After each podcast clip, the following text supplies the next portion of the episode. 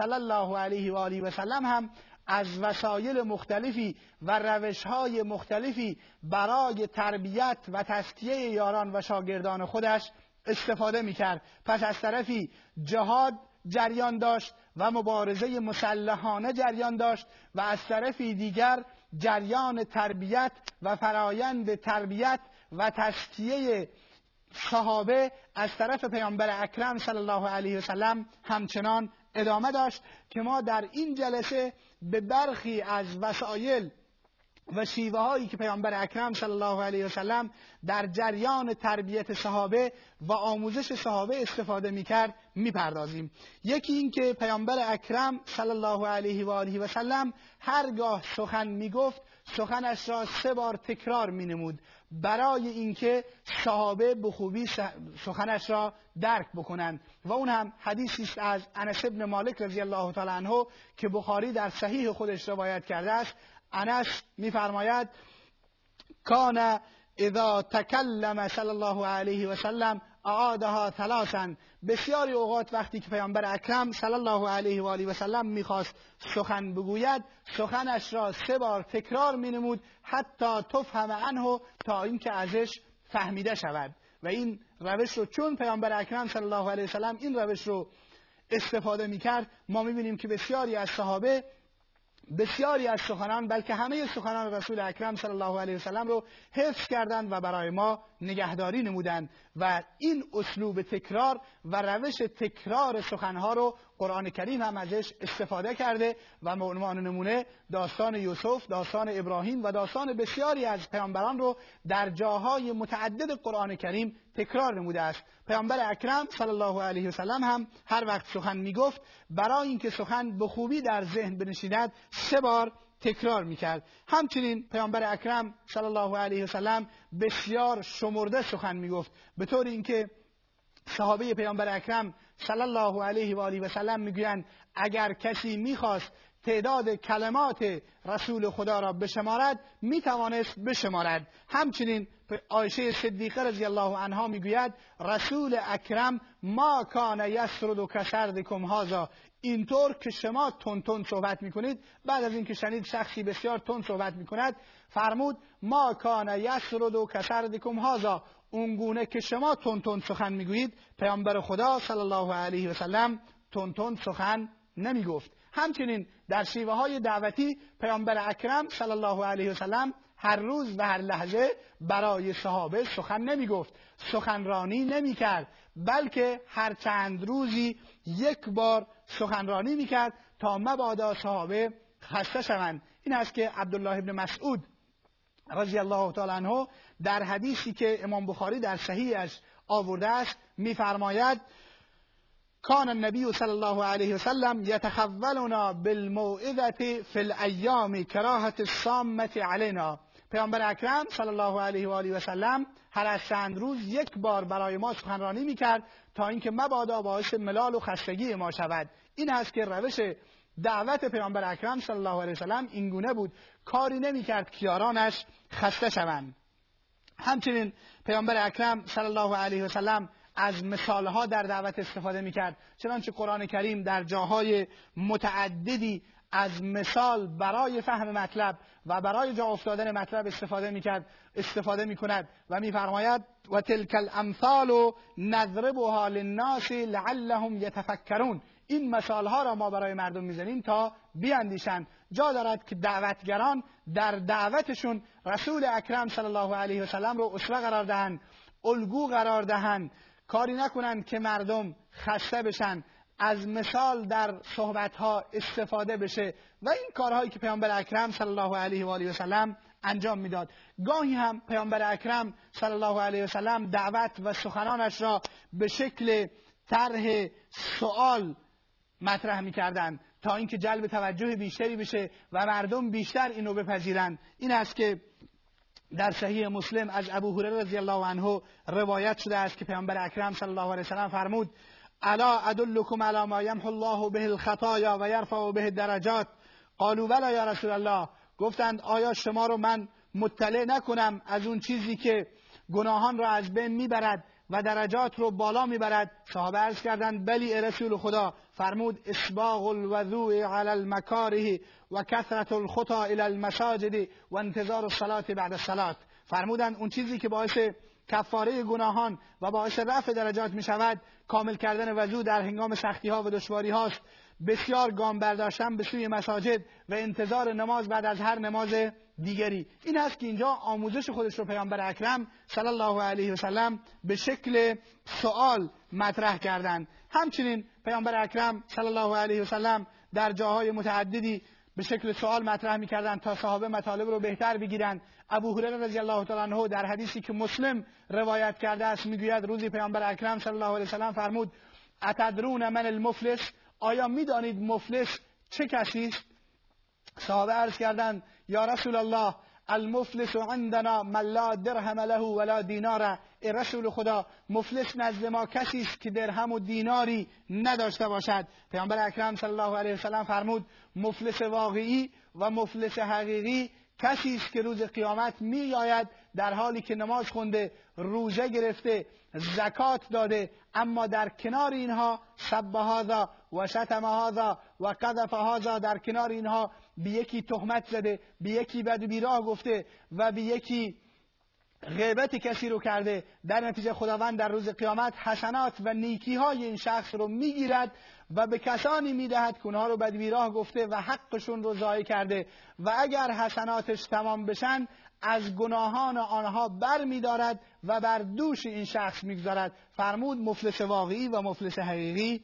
این شخص هست. این است که پیامبر اکرم صلی الله علیه و آله و سلم به شکل سوال و جواب گاهی مسائل رو مطرح می‌کردند تا اینکه این گونه صحابه رضوان الله تعالی علیهم اجمعین این مسائل رو بفهمند و درک بکنند. همچنین بعد از اینکه این آیات در واقع نازل شدن ما به این نکته بپردازیم که در سال اول و دوم هجری آیاتی نازل شد و پیامبر اکرم و چیزهای احکامی بر مسلمانان در این سالها فرض گردید که تشریعاتی که در این سالها شدن می‌تونیم به فرض شدن روزه که خودش برای تسکیه مسلمانان ادامه جهاد ادامه مبارزه و ادامه دعوت نقش بسزایی داشت اون هم در شعبان سال دوم هجری روزه بر مسلمانان فرض گردید. و آیه یا ایها الذین آمنو کتب علیکم الصیام کما کتب علی الذین من قبلکم لعلکم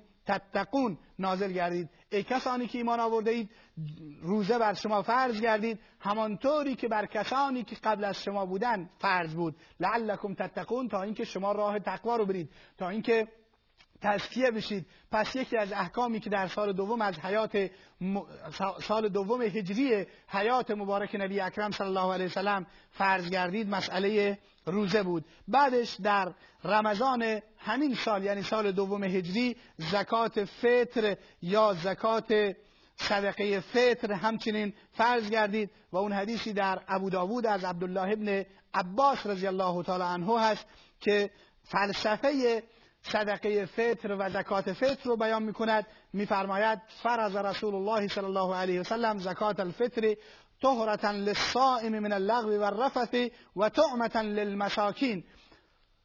پیامبر اکرم صلی الله علیه وسلم صدقه فطر یا زکات فطر رو فرض کردند برای اینکه باعث پاکی و جبران صائم از کارهای لغو و بیهوده ای هست که در رمضان انجام داده. یعنی اگر روزدار با کار لغو و بیهودهی باعث نقص در روزه شده باعث کم شدن اجر و ناقص شدن روزه شده با این صدقه فطری که می‌دهد اون نقص جبران می شود همچنین و طعمتا للمساکین و تومه و غذا و خوراکی برای مساکین هست. فلسفهش پس فلسفه صدقه فطر.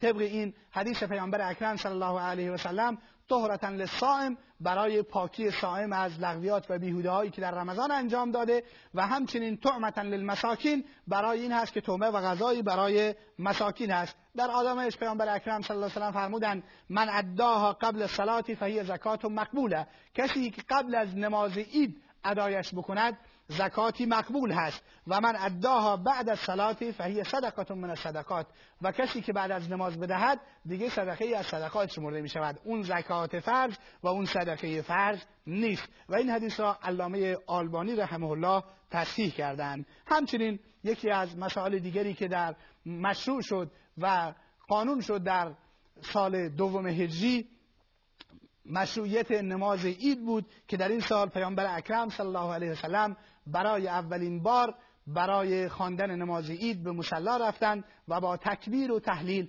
نماز عید رو برگزار کردند. همچنین از اونجایی که دیگه جامعه جدید شکل گرفته بود و نیازهای اقتصادی داشت و فقرای مسلمانان بودند و اسلام این مسئله رو تضمین نموده که تمام بخش های زندگی مسلمانان رو اداره بکند در همین سال دوم هجری زکات مشروع گردید و زکات بر مسلمانان واجب شد و اون عبارت از این است که مسلمانان بخشی از مالشون رو در راه خدا به فقرا و مساکین و اون هفت گروهی را که قرآن کرام قرآن کریم به عنوان مصارف زکات برشمرده است برشمرد و این گونه زکات هم در سال دوم هجری بر مسلمانان فرض گردید. مسئله دیگری که در این سال دوم هجری اتفاق افتاد ازدواج پیامبر اکرم صلی الله علیه و آله و سلم با ام المؤمنین عایشه صدیقه رضی الله تعالی عنها بود. می‌دونیم که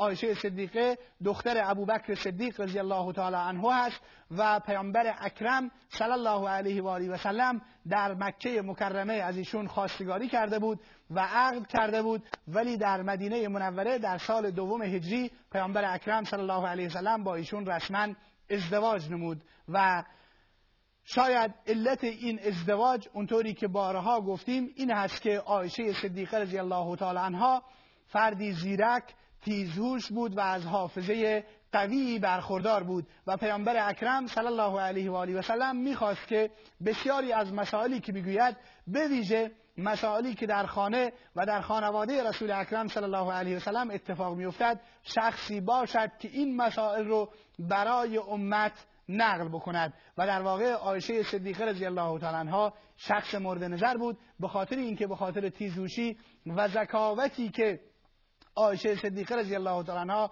ازش برخوردار بود موفق شد بسیاری از احادیث و بسیاری از رویدادهای حیات نبی اکرم صلی الله علیه و آله و سلم رو برای امت نقل بکند و برای امت بگوید و در این مسئله هم بسیار موفق شد.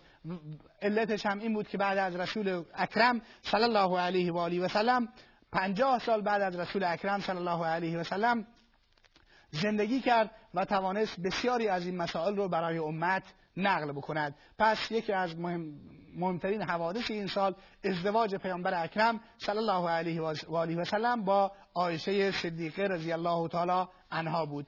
همچنین پیامبر اکرم صلی الله علیه و سلم در جریان تربیت و در جریان کمک به امت هم در جریان این که امت تربیت و تسکیه شود همچنان از روش های تربیتی خوب استفاده می‌کرد و امت رو توجیه می‌کرد. چنانچه می‌بینیم که اگر کسی کار خوبی انجام می‌داد ایشون رو به انجام این کار تشویق می‌کرد. چنانچه ابو موسی اشعری رضی الله تعالی عنه روایت می‌کند که پیامبر اکرم صلی الله علیه و سلم فرمود لو رأيتني وانا استمع الى قراءتك البارحه لقد اوتیت مزمارا من مزامیر آل داوود وقتی که شنید که ابو موسی اشعری رضی الله تعالی عنه با صدای خوبی قرآن می‌خواند تشویقش کرد. فرمود لقد اوتیت مزمارا من مزامیر آل داوود. شما مزماری نغمه ای از نغمه های آل داوود به شما عنایت شده است. این است که تشویق فرد تحسین فرد در جریان دعوت یکی از روش هایی بود که پیامبر اکرم صلی الله علیه و سلم ازش استفاده می‌کرد. همچنین پیامبر خدا صلی الله علیه و آله و سلم در جریان, تربیت که در کنار جهاد ادامه داشت اگر کسی اشتباه می‌کرد او را به شدت سرزنش نمی‌کرد. چنانچه صحابی اومد روزی مشغول نماز بود غالبا ماوی ابن حکم سلمی رضی الله تعالی عنه بود. اومد و نماز می‌خوند. صحابی دیگر سر نماز عطسه زد. ایشون بهش گفت یرحمک الله. مردم بهش نگاه کردن چپ چپ نگاه کردن ایشون گفت چرا؟ چه اتفاقی افتاده که مرا نگاه می‌کنید؟ نگاه می‌کنید. صحابه به رانه هایشون زدن که یعنی سکوت کن این فرد سکوت کرد. بعد از اینکه نمازش را تمام کرد پیامبر اکرم صلی الله علیه و سلم سرزنشش نکرد. گفت این حکم ابن ماوی ابن حکم سلمی می‌گوید من سوگند به خدا که پدر و مادرم فدایش باد. من هیچ معلمی مهربانتر از ایشون ندیدم. والله ما ضربنی ولا شتمنی سوگند به خدا که ایشون نه با تند و خشن با من صحبت کرد نه مرا زد و نه مرا فوش داد بلکه فرمود ان هذه الصلاه لا یصلح فیها شیء من کلام الناس. این نماز هیچ چیزی از سخن مردم درش مناسب نیست. انما هو تسبیح و تکبیر تسبیح و تکبیر هست تا آخرش. همچنین پیامبر اکرم در روش های تربیتی و وسایل تربیتی که استفاده می‌کرد این بود که اگر کسی اشتباهی می‌کرد.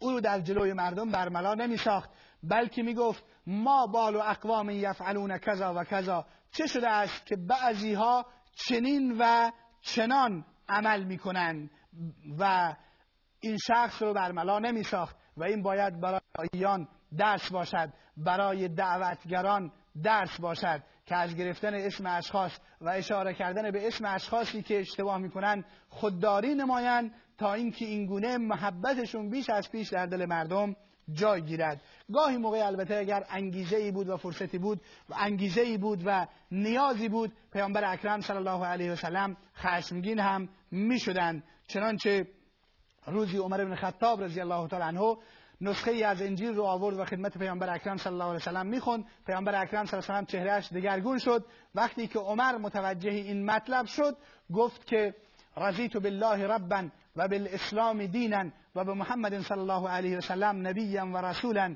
من اسلام را به عنوان دین و الله را به عنوان رب و محمد رو پذیرفتم. اعوذ بالله من غضب الله و رسوله. به خدا از غضب خدا و رسول خدا پناه می‌برم. بعدش پیامبر اکرم صلی الله علیه و فرمود والله اگر موسی امروز زنده می بود از من اطاعت می‌کرد و از من پیروی می‌کرد. همچنین پیامبر اکرم صلی الله علیه و سلم در روش های تربیتی خودشون از فرصت ها استفاده می‌کرد. روزی تعدادی اسیر آورده بودن زنی در میان اون اسیران بچهش رو گم کرده بود. خودش را به این بچه و اون بچه میرسوند و بچه ها رو شیر می‌داد و در آغوش می‌گرفت. پیامبر اکرم صلی الله علیه و سلم فرمود آیا فکر می‌کنید این زن بچهش را در جهنم بیاندازد؟ گفتند خیر. فرمود سوگند به خدا که خداوند متعال از نسبت به بندگانش از این مادر نسبت به بچهش مهربانتر هست و این گونه در زندگی مدنی نبی اکرم صلی الله علیه و سلم در کنار تحرکات نظامی و در کنار کار نظامی همچنان به تربیت امت و تسکیه امت مشغول بود و از روش های تربیتی مختلفی برای تسکیه امت استفاده می‌کرد. دعا بکنید. خداوند عزوجل به ما این توفیق را عنایت بفرماید که ما هم راه روان راستین نبی اکرم صلی الله علیه و آله و سلم در تمام ابعاد زندگیش باشیم. و السلام علیکم و رحمت الله و برکاته.